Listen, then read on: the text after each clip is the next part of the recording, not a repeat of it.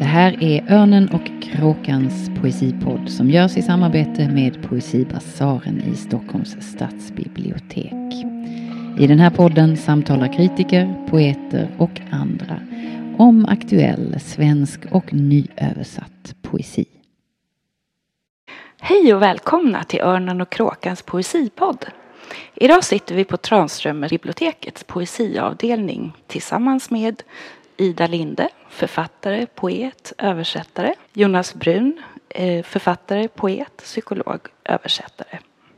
Och naturligtvis Örnen och Kråkans Edith Söderström och jag, Helena Boberg. Och idag ska vi prata om poesi i ljuset av det queera. Så jag tänkte att vi börjar där. Ida och Jonas, vad tänker ni som översättare och poeter? Går det att tala om queer poesi eller närmare bestämt hur kan en text vara queer? Mm. En stor fråga. Verkligen. Jag menar, queer är ju ett sånt brett begrepp att det är nästan omöjligt. Vi kanske ska börja där då i begreppet. Ja. Det är ju, eh, det är ett det intressant begrepp eftersom det också är från början ett engelskt begrepp om man ska på en gång komma in på översättning. Att väldigt många av de orden finns ju inte, är ju inte översatta helt enkelt utan vi har importerat dem från olika håll. Mm. Jag, jag tänker att det handlar väl om dels att svensk kultur är så nära amerikansk kultur. Jag menar, den amerikanska populärkulturen är så dominerande men kanske också att det är ett begrepp som mycket kommer från akademin. Mm. Um, och det, det, akademiska språket blir ju mer och mer engelska. Att det, man skulle absolut kunna översätta queer. Men man gör det sällan. Mm. Det, det, är samma sak i en massa andra discipliner som psykologin till exempel. Som, där jag har en fot. Där, där översätter man också sällan begreppen fastän man skulle kunna. Och visst, jag tänker också att queer är ett användargenererat begrepp, lite som en Wikipedia-artikel där queera subjekt bidrar till definitionen hela tiden, att det genererar. Mm. Mm. Alltså när det kommer till din första fråga eh, om den queera poesin så tänker jag just på grund av det du säger nu så är det ett ganska användbart begrepp. För att det också kommer att förändras av de subjekt som skriver den helt enkelt. Och det jag tänker att det är klart man kan tänka att den queera poesin är skriven av de queera. Och sen och det är en definition. Sen tänker jag också att man kan tänka på det queera från olika språkliga håll. Där jag tänker det finns en poesi som är väldigt som det är liksom det underbara med queer, det som är flamboyant, för att använda ett annat amerikanskt ord, eh, in your face, som är väldigt outspoken. Eh, och sen så kan jag också tänka på det som ett språk, kanske mer som ett, det som har med det queera sprickan att göra eller det som är det lilla sabotaget eller en sorts eh, eh, ömhet som jag tänker att man kan igenkänna. Och kanske en sorts eh, referenser. Mm. Där jag tänker att det kanske inte är uppenbart för, för, för alla vad det står i dikten. Men för att den också är, säger någonting utöver det. Men det finns också det queera som ett ytterligare språk i språket. Ett kodspråk skulle du säga eller? Eh. Alltså dels tänker jag att kodspråk rent konkret i mycket äldre litteratur. Mm. Ja, där man var tvungen att prata på ett visst sätt. Mm. Mm. Och det kan man väl tänka att det också finns på dem på väldigt många andra ställen i världen fortfarande där det måste vara ett kodspråk Absolut. det är förbjudet. Du använder ju ett ord Jonas i din eh, artikel där med andra ord där du skriver om ditt översättningsarbete av Frank O'Hara. Du, du nämner ordet camp. Kan du utveckla vad det är? Är det någonting man kan använda i en svensk kontext eller är det för akademiskt eller farfetched? Det där, prata ja, engelska. Ja, det blir mycket engelska. Mm. Eh, nej, men camp är ju, om man ska säga någonting om bakgrunden till camp så är det en sorts hållning kan man kalla det för. Där man kanske uppskattar det som är nedvärderat. Mm Men inte nödvändigtvis på ett ironiskt sätt utan kanske mer som ett, på ett ömsint Innerligt. ja, och omfamnande sätt. Eh, Susan Sontag var väl den första som försökte definiera det här begreppet på 60-talet för det var någonting som hon hade observerat i gaykulturen i New York. Att det var vissa företeelser som man intresserade sig för som mainstreamkulturen kanske avfärdade och det var ofta det flamboyanta Mm. och det överdrivna Det artificiella. det artificiella och kanske också det någon vad ska man säga det inte så självmedvetna. Mm. Ehm, och det jag menar, det finns en aspekt av liksom kodspråk i det Att liksom, okej, de här referenserna delar vi, då kanske vi delar någonting annat också. Mm, precis, jag Ehm. förstår. Det är roligt. Och eh, jag, jag tänker att det finns i den svenska kulturen också. Eh, man kan tänka på Karl Gerhard till exempel eller någon sån figur. Ehm, Ja, jag upplever också, jag jobbar ju, eller jag har kommit från klassiska musiksidan och inom operavärlden finns det också en, en viss här campkultur, alltså kring operadivan och, Mm. som slår an till det här. Ja, men jag skulle vilja säga att opera är den campaste kulturformen. För att det just har det här liksom väldigt storslagna och artificiella men innerliga. Eh, den stora stjärnan som man kan liksom dyrka eller identifiera sig med. Det kan man ju prata om i Sverige och där, jag har precis jobbat med en text där den här frågan dök upp. Så här, hur kan man översätta camp? Och det var jättesvårt. Så jag, jag är inte klar med den texten så jag håller Nej. fortfarande på med det. Men då, för när man använder det i Sverige, liksom det engelska ordet, då, då tycker jag att man hamnar lite i det akademiska. Mm. Att det, ehm, det är svårt att hitta en självklar motsvarighet. Om man kommer in då på frågan om värdering, för jag tänker att det kanske inte är den klassiskt och historiskt sett mest hyllade Eh, formen om man tänker på hur kvalitetsbegrepp har sett ut historiskt sett. Det finns ju en lång västerländsk tradition av att tala om konstnärlig kvalitet som neutral, vissa säger till och med mätbar. Men hur neutral är den egentligen?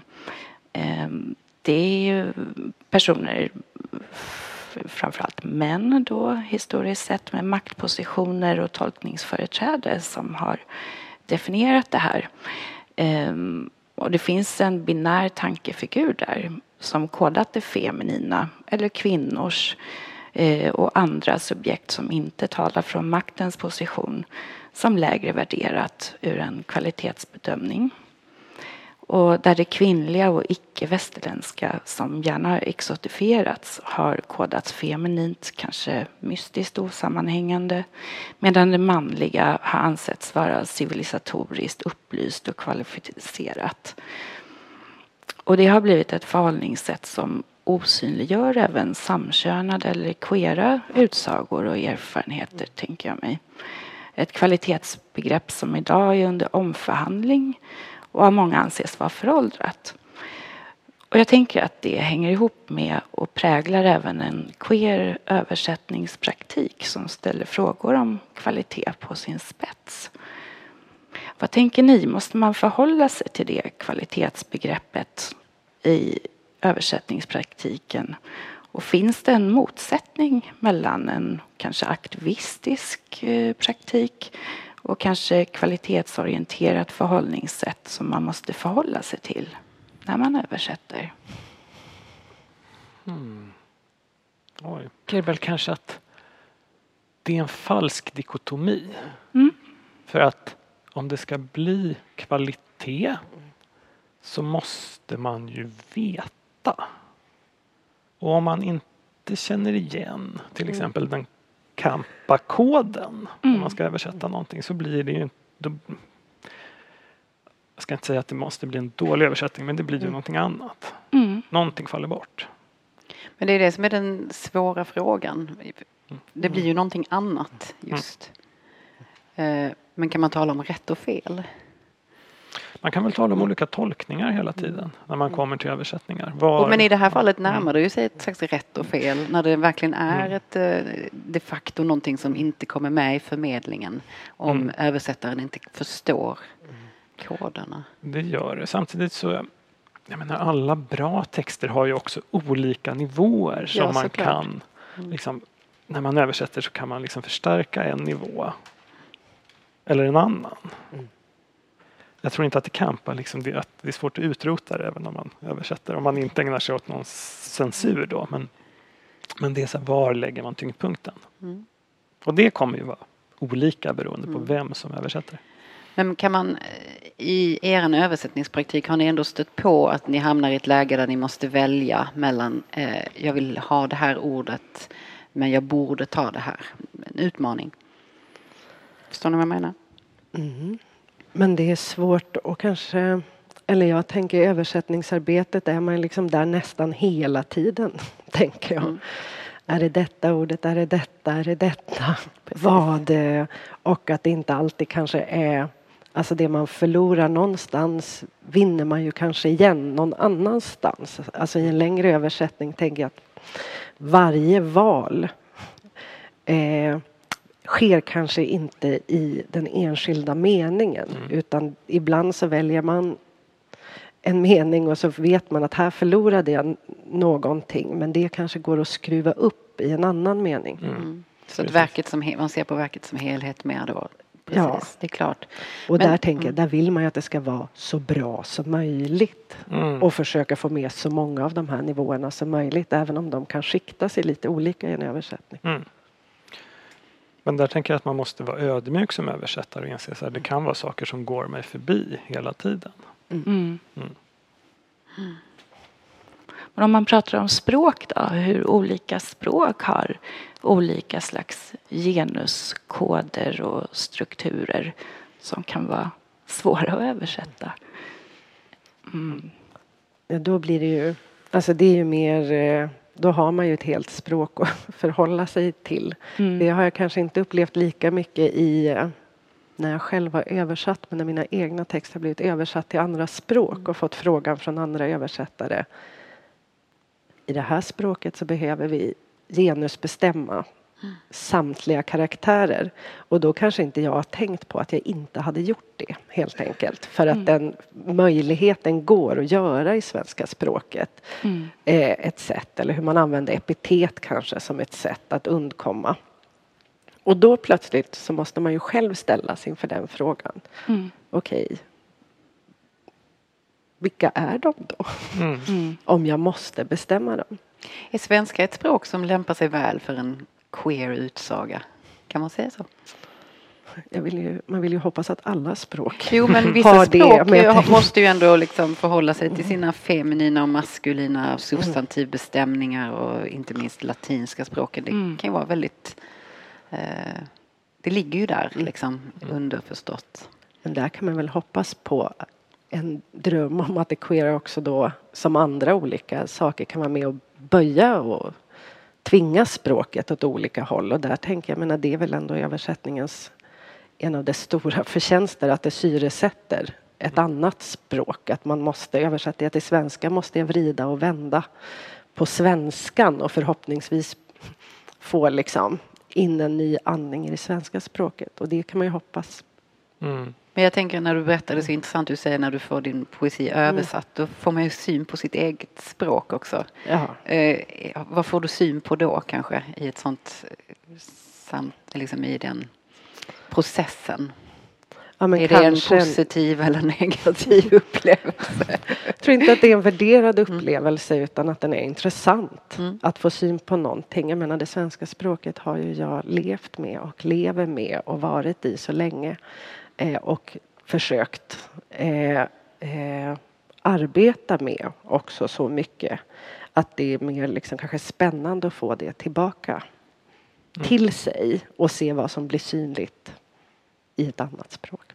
Mm. Mm. När man tänker på det, liksom det queera i språket, jag tänker att det alltid hittar en väg också. Mm. Och att de vägarna ser olika ut beroende på hur språken fungerar. Att till exempel använda de här orden med, med feminina liksom, böjningar om en man då. Det, är- det är ju liksom en klassisk Mm. grej. Just Så, det. mm. Mm. Precis, det är ju en lek. Du kan, alltså, Mm. Ju mer konservativt desto lekfullare kanske man till och med kan ta sig an det. Det Mm. finns ju en sån motsättning också. Precis. Eh, om man nu ska kalla det konservativt, det vet jag inte. Men alltså språkstruktur som bjuder in till, till bus. Ja, precis. Mm. För så fort det finns en struktur så kan man ju på något sätt bända den strukturen. Men Mm. hur man bänder den beror ju på hur grund, grundstrukturen ser Voilà. ut. Mm. Mm. Och när man pratar om poesiöversättning just eh, om, i förhållande till andra litterära översättningar så, så har det ju ofta varit ganska svårt att definiera det och man kommer lätt in i ett metaforbruk. Mm. Man pratar om dechiffrering och alkemisk process kanske. Ehm, och jag tänker på också ehm, det finns en forskare, Laurie Chamberlain, som har pratat om genus i översättning och har noterat ett ganska kanske heterosexistiskt språkbruk där texten kodas som feminin och ska underkastas den manligt kodade översättaren ehm, samtidigt som man kan fråga sig vem underkastar sig vem? Är det översättaren som är underordnad texten eller är det texten som är underordnad översättaren? Det finns ett maktspel med liksom erotiska undertoner och genuskodade i hur man pratar om det här. Hur tänker ni om det? Vad var din första fråga? Det var som två frågor där. Vad var det första du sa? Hur man pratar om poesiöversättning och att man lätt hamnar i ett metaforbruk. Just det. Och om det finns kanske en parallell till queer-begreppet där i att det är svårfångat. Men det är intressant för jag läste eh, igår kväll så skulle vi började jag inför det här samtalet leta då hemma i hyllorna och gå igenom poesin. Och så ta fram mina egna favoriter och så vidare. Enormt många kärleksdikter. Och så tänkte jag, men det står ju inte här. Jag vet att de är queera. Men det står liksom inte utskrivet. Men jag vet att de- den här var så viktig för mig och det här. Och, och till slut kanske jag lyckades samla ihop någon sorts eh, tanke som jag fortfarande, den är inte helt eh, tydlig kanske, men att det är en speciell sorts ömhet eh, som kommer till uttryck i relation till ett motstånd den har varit tvungen att överkomma. Mm. Och så här, hur det ser ut såg ju då väldigt olika ut i olika dikter. Men att det var där någonstans jag tyckte att jag fann någonting som jag ändå såg var gemensamt för ganska olika dikter. Eh, och att det var väldigt få där det kanske var, alltså metafor absolut flera stycken, men också där det kanske var helt explicit utskrivet. Faktiskt bara, egentligen letade jag efter en annan bok av Ellie Libegott, eh, men den måste jag ha lånat ut. Eh, den här heter The Summer of Dead Birds som handlar om hennes, eh, hennes partners mamma blir väldigt sjuk. Och hon går runt med en hund som heter Rorschach. Vilket skapar väldigt mycket humor i den här boken. Men det var den enda, jag ska bara läsa kort citat här. Ja. Eh, och då läser jag på originalspråk här. Few lesbian relationships survive the death of a mother, my therapist said. I was so mad when she said that. We will, we will, I thought. Eh, men att den var kanske en av de få som var så pass utskrivna att säga så här det här är någonting särskilt om du var inne på tidigare Helena, den här idén som ibland, det spelar ingen roll, det är samma, det är samma som liksom måste utropas hela tiden. Mm. Att säga till och med eh, psykologen här säger så här, Mm. det är särskilt när en mamma dör i ett lesbisk relation. Mm. Mm. Ja. Och när det queera inte är explicit i, i en dikt till exempel. Att det då finns en, en smitväg så att säga. Att osynliggöra samkönadhet och queer. Jag tänker på till exempel. Att det kan finnas en motvilja att prata om Sappho. Um, där det eventuellt handlar om tolkning. Det inte är... Mm. Det. Mm. Men det, det känns också som någonting ganska specifikt svenskt. Att först så finns den här repressionen som är väldigt stark. Mm. Och sen vänder den. Och då låtsas man som att den aldrig har funnits. Ja. Jag har, jag har stött på det i recensioner av Mm. mina böcker. Så, men varför ska man tala om de här samkönade begären? Den frågan är vi på något sätt klar med. Mm. Det är som att queera människor inte tilläts ha en historia. Mm. Men hur är det idag egentligen? Var är vi nu? Ja, det menar du i Sverige? För jag Ja, tänker att ja. det beror verkligen på vart vi befinner oss precis. i världen. Vi skulle kunna svara på den på två sätt. Mm. Här och nu, Mm. i på Tranströmerbiblioteket och kanske i en vidare aspekt också. Men det tänkte jag var spännande det du var inne på, om jag förstår det rätt, i liksom mottagandet av dina egna böcker. Att du tänker att det inte fångas upp Mm. i receptionen. Ja, eller ibland avfärdas. Ja. Det kan jag instämma i. Tycker ni att det saknas en eh, inom kritikerkåren en förståelse för den queera aspekten? Är det det jag hör här? Det är så svårt att liksom generalisera så Mm. stort. Utan jag tänker att det är någonting mer än liksom individerna i kritiken. Att det kanske är mer någon Mm. sorts tankefigur som är bekväm. Att men nu, Nu är allting bra. nu har vi slutat Mm, med de mm. här hemska förtryckande lagarna och Mm. har en jämställdhetsperson på vår arbetsplats. Och då Mm. är vi liksom klara med det här. Mm. Och jag, då tänker jag så här, nej, så är det inte. Så det, jag vet inte om det är liksom bristande kompetens. Det kan ju också bara handla om helt olika förhållningssätt till eh, tillvaron. Mm. Men vad, vad har förlagen för roll då i hur de marknadsför böcker, paketerar med, översätter titlar, skriver baksidestexter, lanserar? Är det någonting som ni har råkat på exempel som har med det queera att göra?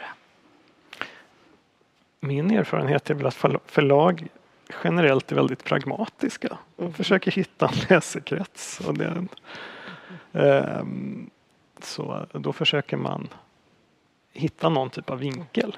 Mm. Mm, Och det kan vara en queer vinkel. Mm.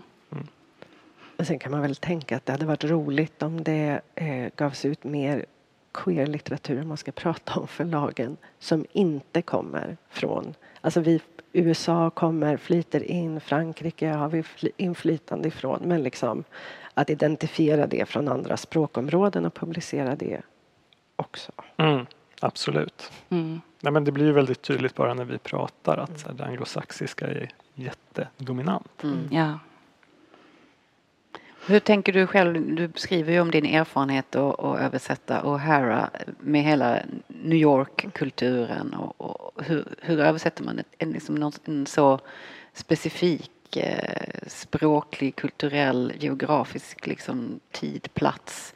Hur överför man det och hur när, är vi tillräckligt nära? Kan vi den så väl? Är den så inkorporerad i vår kultur att det egentligen är ganska sömlöst? Eller var, var i låg alla dina utmaningar?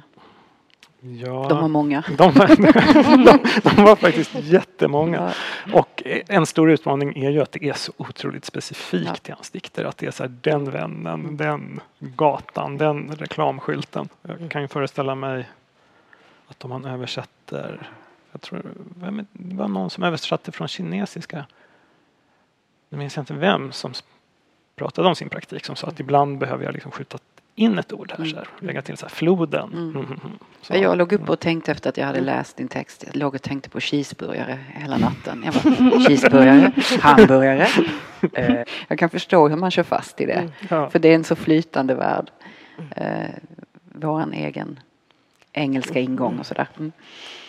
Får jag fråga en sak om Frank O'Hara? Det här är lite vid sidan men det är verkligen inne i poesin. Mm. Kör. För jag tänkte på det här också då när jag tänkte på det där med liksom en sorts queer ömhet som man hitta, kan hitta igen och identifiera som jag tycker ofta till exempel Ocean Wong som ju är översatt till svenska då att man kan hitta.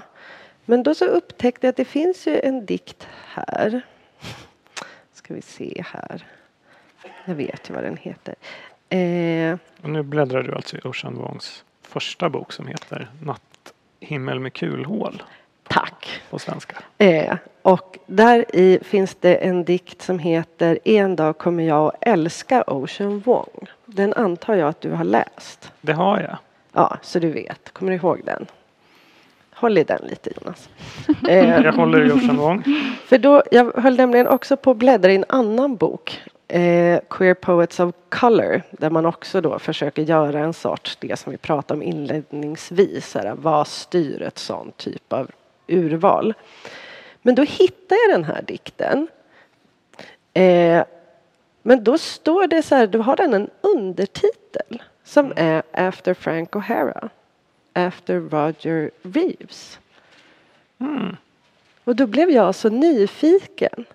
Vad, vad tror du är efter Frank O'Hara? Alltså den, är inte, eh, den har inte bara fallit bort i den svenska, alltså i den engelska utgåvan så står den inte heller. Liksom. Nej. Kan vi höra någonting ur dikten också? Vad- Då kan jag läsa de Ja. första raderna här. En dag kommer jag att älska Ocean Wong. Ocean, var inte rädd. Vägs ände är så långt där framme att den redan ligger bakom oss. Oroa dig inte. Din far är bara din far tills någon av er glömmer.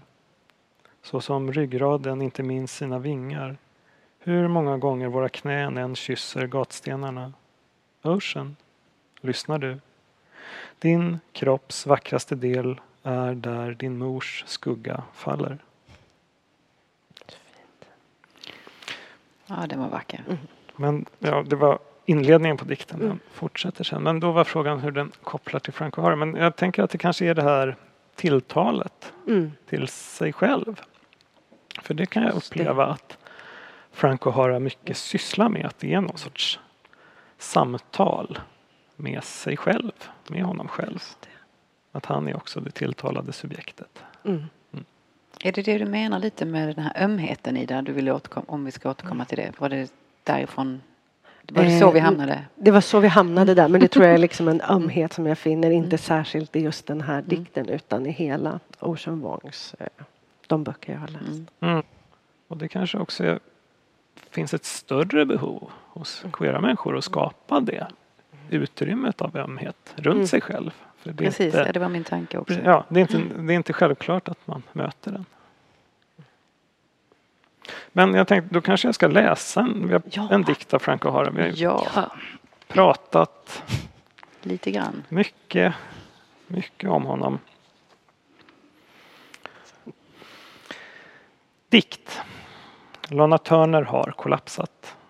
Jag travade på och plötsligt började det regna och snöa och du sa att det haglade men hagel träffade en i huvudet hårt så det snöade och regnade verkligen och jag hade så bråttom att komma till dig men trafiken uppförde sig precis som himlen och plötsligt såg jag en löpsedel. Lana Turner har kollapsat. Det snöar inte i Hollywood. Det regnar inte i Kalifornien. Jag har varit på många fester och uppfört mig oerhört opassande. Men jag har faktiskt aldrig kollapsat. Och Lana Turner, vi älskar dig. Res dig upp. Jag får lite rysningar där av den sista meningen. Mm. Men på tal om ömheten. För på ett sätt kan man ju tänka att Lana Turner är en person som det är lätt att driva med. Hon var en, liksom en Hollywood starlet som var, mest var känd för att hon var blond och hade jättemånga män. Eh, men jag uppfattar inte alls att dikten gör det. Nej. Utan att Mm. den, den omfamnar henne och att det också finns en likhet mellan diktjaget och Lana Turner. Mm. Det Och en närhet till det kampa eller Ja, ja begreppet. precis. Att, Mm. att engagera sig så i Lana Turner tänker jag är en kamphandling i sig själv. Mm. Det är också väldigt snyggt hur det byter till ett eh, plural, alltså vi älskar dig, res dig upp. Mm. Det är Mm. väldigt kraftfullt. Mm. Mm. Den här dikten den är från 1962. Mm. Så. Apropå det med tid. ehm, Du har ju då i ditt översättningsarbete också hittat en tidigare översättning av Gunnar Harding. Var det inte så? Jo. Ja, han, han, Och, han- och det, precis, och där gör du en jämförelse och då ifrågasätter, eller som jag förstår det i din text så pratar du också om att du har ju din ingång och, och det, frågan är, du, du ställer själv frågan, har det att göra med att jag är i det samtida som jag har eller är det min liksom egen ingång på det queera som gör att jag har tillgång till de här koderna? Hur, hur tänker du kring det? mm, Alltså Hardings eh, översättning är ju från 80-talet, Ja. inte sant? Mm. precis. Uh, Gunnar Harding översatt ett urval av Frank O'Haras dikter. Ehm, nej, men både och får jag väl säga Mm. där. Att det, ja men tiden gör någonting, vilka ord som används med och. Eh, och det skriver jag också om i artikeln att jag upplever att det Gunnar Harding tar fasta på och är intresserad av det är en sorts liksom, en annan språklighet hos Frank O'Hara som handlar om det slängiga och talspråkliga och det snabba. Mm. Så. Ehm, och jag tar fasta på någonting annat som ju då kanske mer handlar om identitet. Att, det, att där, där har jag gjort vissa ordval som Gunnar Harding inte gör. Så ordet fjolla Mm, just det. är väl det mest Och där han liksom, skriver flickaktig. flickaktigt till Mm. exempel. Men det kanske också var så att han föreställde sig en publik som inte riktigt vet vad en fjolla är. Mm. Och det här gayparet Just som det. figurerar. Mm. Ja, i hans version så är det två bögar Mm. och i min så är det ett Mm. bögpar. Mm. Och det är ju en ganska stor skillnad. Det är väldigt stor Ja, skillnad. enorm är ett faktiskt. par. Mm. Mm. Precis, och i dikten du precis läste så avslutar han väl med kom tillbaka. Ja. Du säger res dig upp. Mm. Mm. Vilket också är olika. Men precis. Och då kommer vi väl in på det här med en, en, den levda erfarenheten. Hur tänker ni kring den levda erfarenheten och översättning? Ehm, hur viktigt är det egentligen med det för att förstå den queera poesin? Får en vem som helst ge sig på den? Kan, är kanske frågan. Det är kanske är viktigare.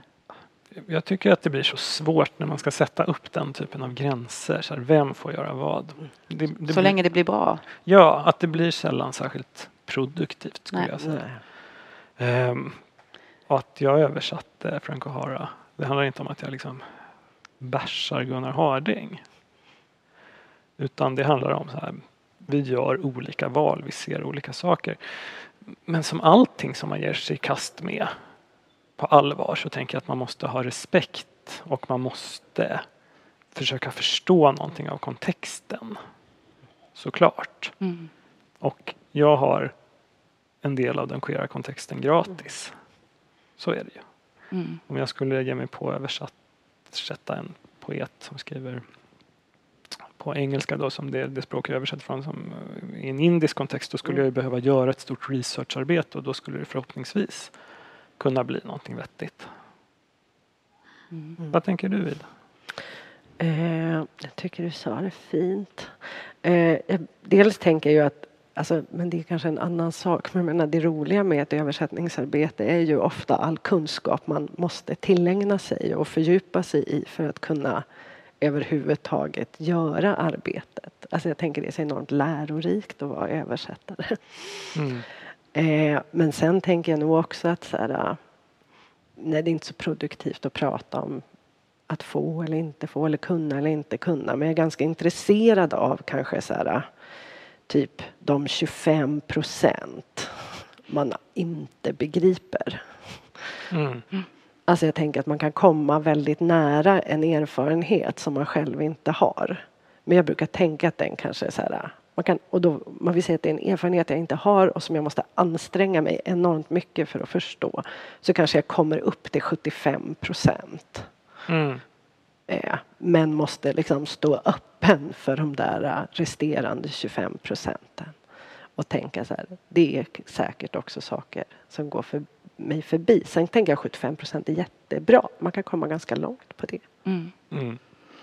Ja, jag har funderat på hur min Google-historik ser ut under, under mina översättningsprocesser. Det kan vara allt från väldigt specifika växtdelar till hur myndighetspraxis ser ut i ett annat land. Mm. Och allt möjligt däremellan. Och det är så underbart att man hittar människor man kan fråga. Mm. När man förstått att den här personen kan jag mejla. Mm. Mm.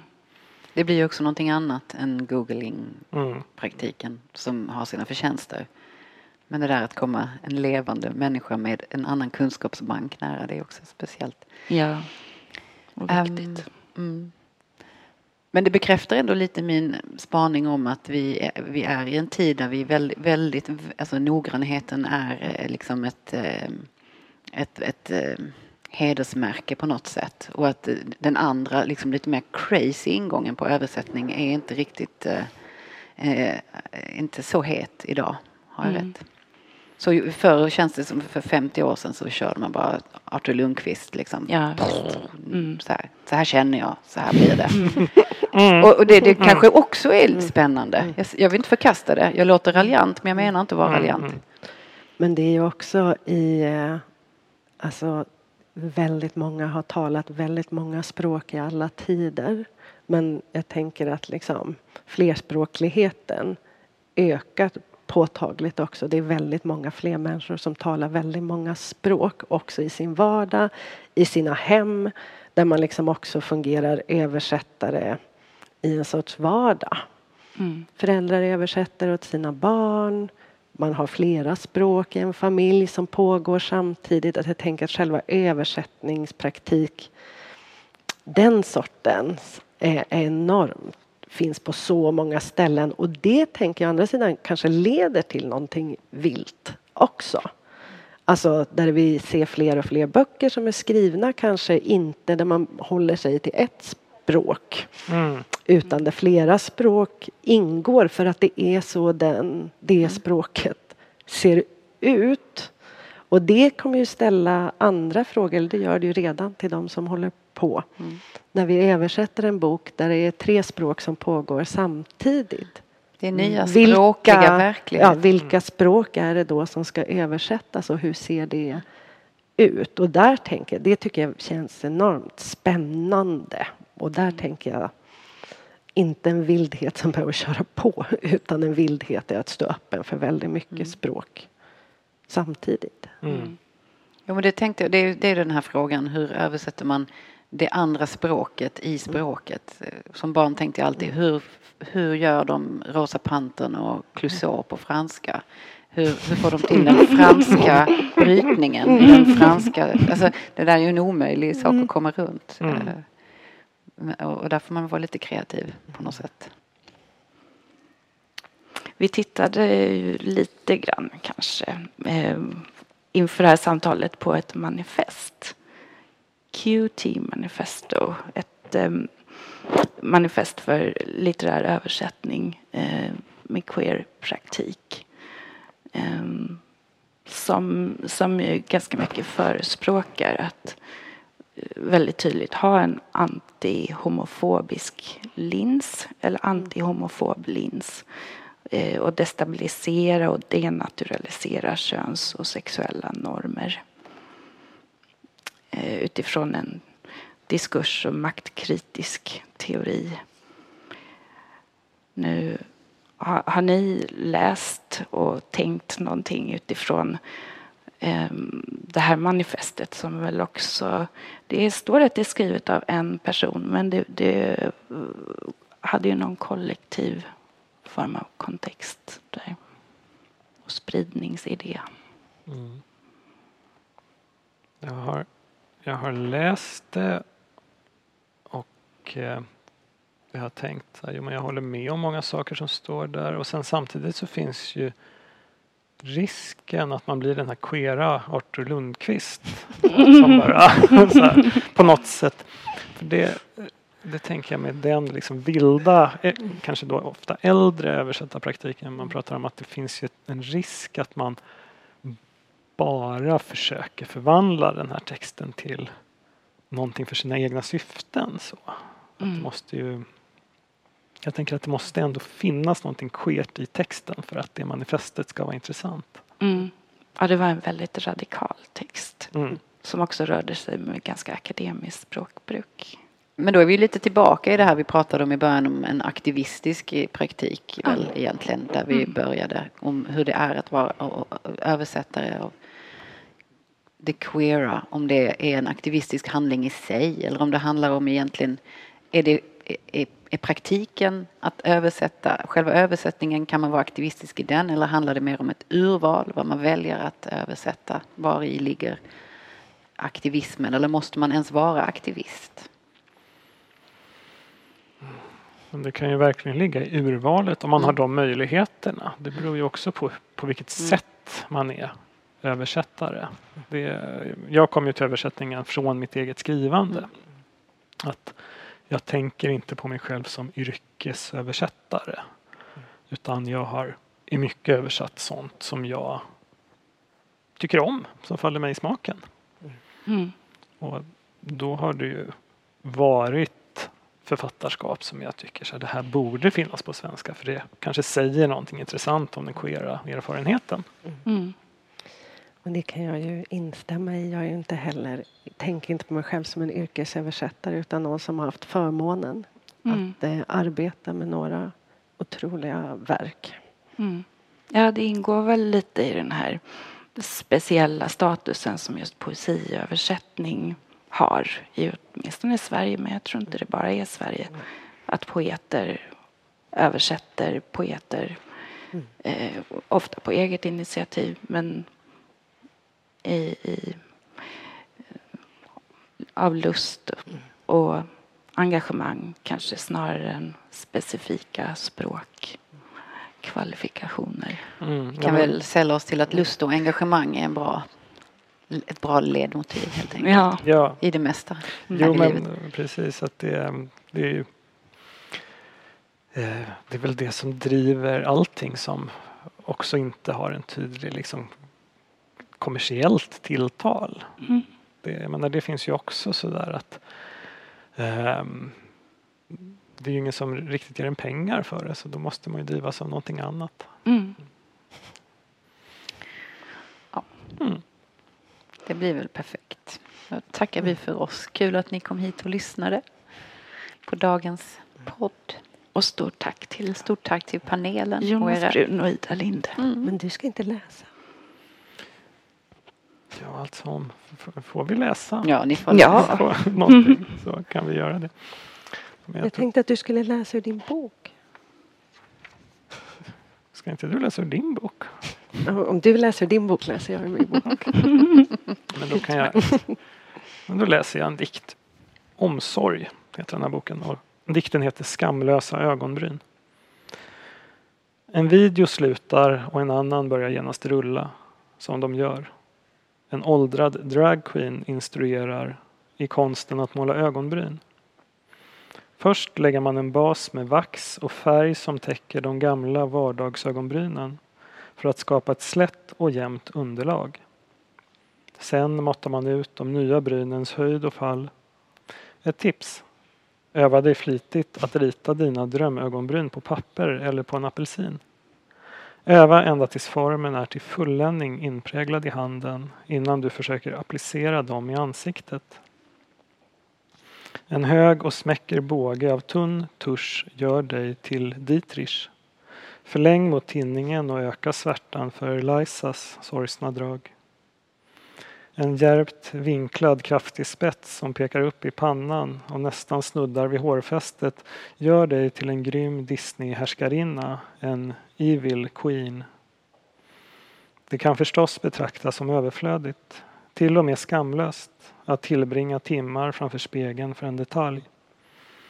Men jag lärde mig något jag inte visste. Som månskäran drar ett snitt genom natten och förvandlar den på samma vis öppnar och förvandlar ögonbrynen ansiktet. Och vad vore livet utan precision?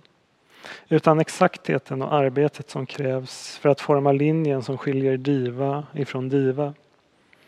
På skärmen fixerar hon med puder, bättrar på med glitter just vid bågens krön och avslutar lektionen med orden falska som äkta, onda som goda, drottningar av alla sorter, niger, för den som härskar över ögonbryn. Tack. Åh. Fruktansvärt bra. Jag älskar den dikten. Tack så mycket. Apropå det kampiga igen. Om man- Underbart. Nu finns den på band. Det var bra. Eh, Och det var ur diktsamlingen Omsorg. Ja, precis har jag också en drag queen här men jag läser inte den utan det som kanske har att göra med det vi talade om tidigare. Eller var inne på. Det finns en kärlek. Bara de som älskat i den vet hur den särskiljer sig. Det är de andra som säger all kärlek är samma. Förväxla familjen med verandan, slicka på den, ge sina barn träleksaker från flamsäkra träd. Men alla barn bultar röda, rasar ner längs klipphällarna med vågstänk i blicken. Det är från Karens tunnelbana. Ida Linde. Mm, av Ida Linde. Ja, den där, ja, den minns jag verkligen också. Tack kära panel. Tack. Tack, Tack. kära gäster.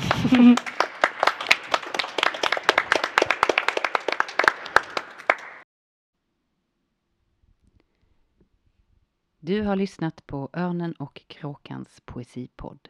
Läs mer om aktuell svensk och nyöversatt poesi på ornenochkrakan.se